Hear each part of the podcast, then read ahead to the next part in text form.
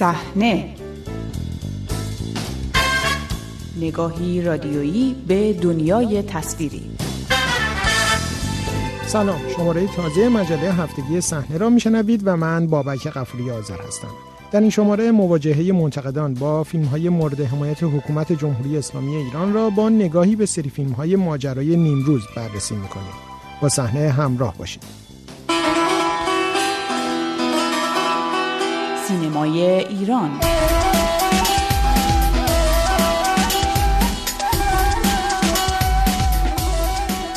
آیا ارزش های فنی و تکنیکی یک فیلم را باید جدا از مضمون و محتوای آن دانست؟ این پرسش قدیمی در روزهای اخیر بار دیگر در فضای تحلیل فیلم ایران مطرح شده است. دلیل آن عرضه قسمت دوم سری فیلم های ماجرای نیمروز با نام رد خون در شبکه نمایش خانگی است.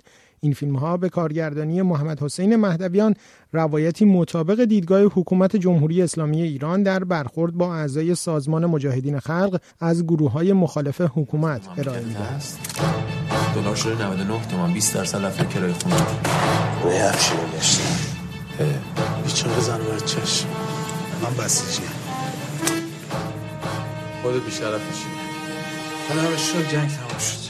جنگ نعمت تو نیفهم آقا دست من نزن یقه تو ببند. محمد مصطفی پیامبر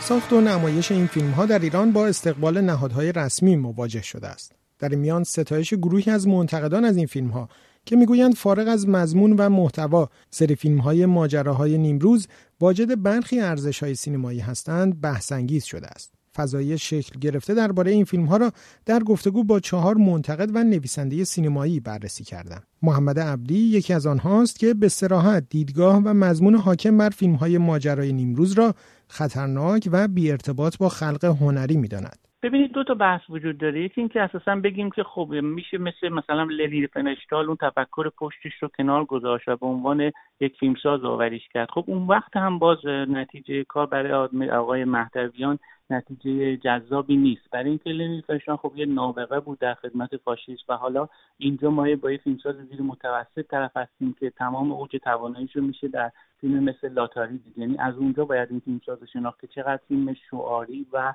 بی و رو خلق کرده و حالا اینجا داره پشت یک big production عظیم در واقع خودش رو قایم می‌کنه. و از طرفی این تفکری که داره القا می‌کنه تفکر بسیار خطرناکیه. یعنی تمام فیلم رو اگر با دقت اگر کسی ببینه می‌بینه که تمام فیلم دست ستایش از تفکر نوع سعید امامی. یعنی آدمی که به شدت شبیه سعید امامی گیریم شده و تنها آدم حق در فیلم همینه. یعنی همه حتی آدمایی که کوچکترین تردید دارن در شغلشون وظیفهشون رو غیره کنار گذاشته میشن و یک نفر میمونه که قهرمان اصلی فیلمه.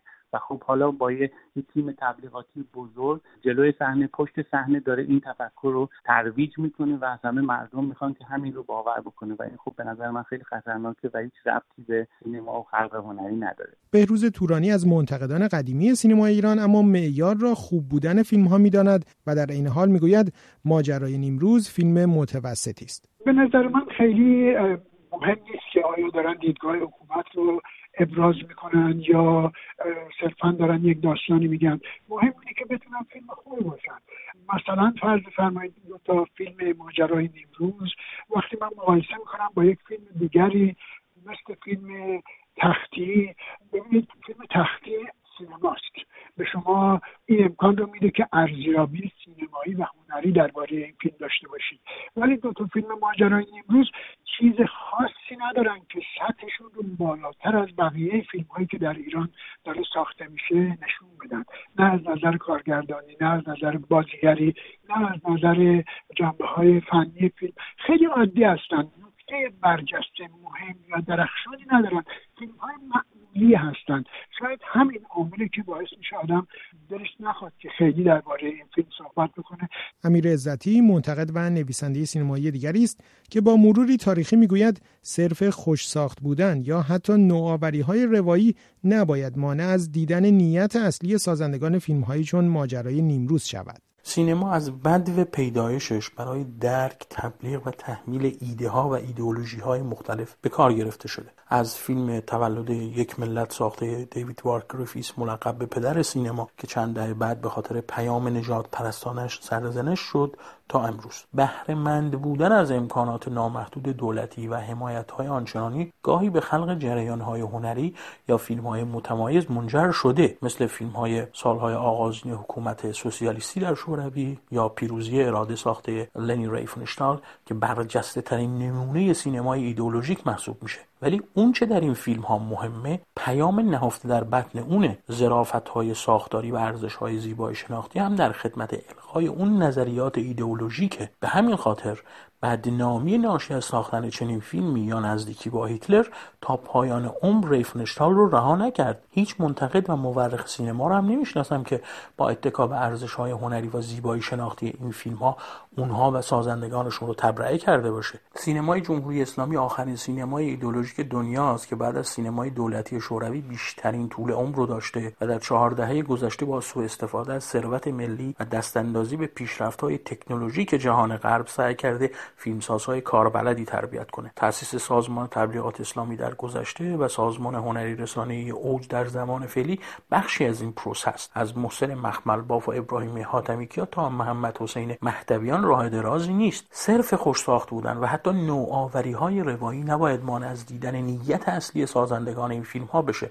همونطور که در عرصه جهانی نشده. پس این فیلم ها فقط مصرف داخلی دارن. سینمای جمهوری اسلامی تا این لحظه نتونسته کسانی در اندازه‌های آیزنشتاین داوژنکو و لنی ریفنشتال عرضه کنه. ولی حتی اگر می‌تونست از نظر من باز هم آثار هنری این افراد تاثیر مقطعی داشت. در دراز مدت هم باعث تبرئه اونها نمی‌شد. وقتی اونها برای تحمیق مردم از ظرافت های زیبایی شناسی بهره می‌برند چرا ما باید برای داوری درباره کارهای اونها هدفشون رو از ارزش های زیبایی شناختی تفکیک کنیم؟ امیر پوریا منتقد و نویسنده سینمایی با اشاره جزئی تر به روایت فیلم های ماجرای نیمروز وظیفه منتقد سینمایی را توجه به فضای سیاسی و اجتماعی فیلم ها و دوران می‌داند. دو توجیه کلی در مناقشات مربوط به فیلم ماجرای نیمروز دو رد خون مطرح میشه. یکی استحکام تکنیکی فیلم که البته دوستان به غلط اغلب با عبارت ساختاری بیانش می‌کنن. میگن فیلم به لحاظ ساختاری خوب ساخته شده که من فکر می‌کنم واقعا خیلی ما درگیر بدیهیاتیم در این زمینه. یعنی همین که کارگردانی اون زاویه دوربین مستندواری که از سریال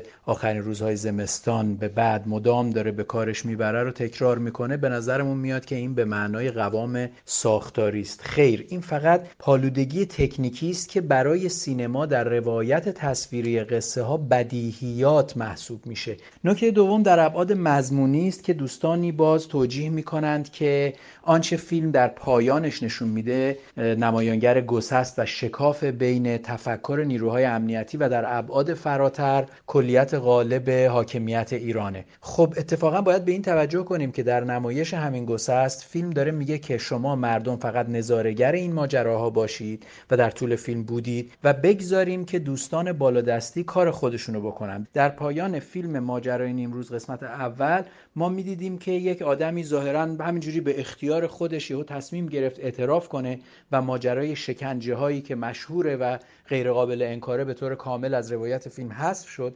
اینجا دیگه فیلم هیچ تعارفی هم نداره و در رد خون اعدام های دهه 60 رو به طور کامل در واقع تایید می‌کنه و روایت می‌کنه. اون هم با شکلی غالبی که آشکارا مفهوم تعبیر قصاص پیش از جنایته. چون بنا بوده احتمال می‌رفته که اینها بخوان شورشی بکنن بنابراین باید پیشا پیش اعدام بشن. این چرخش در طول چند سال به نظرم هم حیرت انگیزه و هم در عین حال نتیجه تایید دوستان منتقده که فیلمساز رو در انجام اون در واقع وظیفه مسئولیت شبیه مسئولیت های حزبی که در ابعاد امنیتی داره انجام میده گستاختر می‌کنه. چیزی که ما فراموش می‌کنیم اینه که کلمه منتقد در اصل در مبنا یک نوع آگاهی سیاسی اجتماعی توش نهفته است. اگر این نباشه و منتقد سینمایی فقط با یه سری معیار خشک سینمایی بخواد در واقع فیلم ها رو ارزیابی بکنه و به شرایط و محدوده های اجتماعی سیاسی توجه نداشته باشه عملا داره یه کار ریاضی انجام میده. از همراهی با این شماره مجله هفتگی صحنه از شما سپاس گذارم تا شماره آینده روز شب خوش.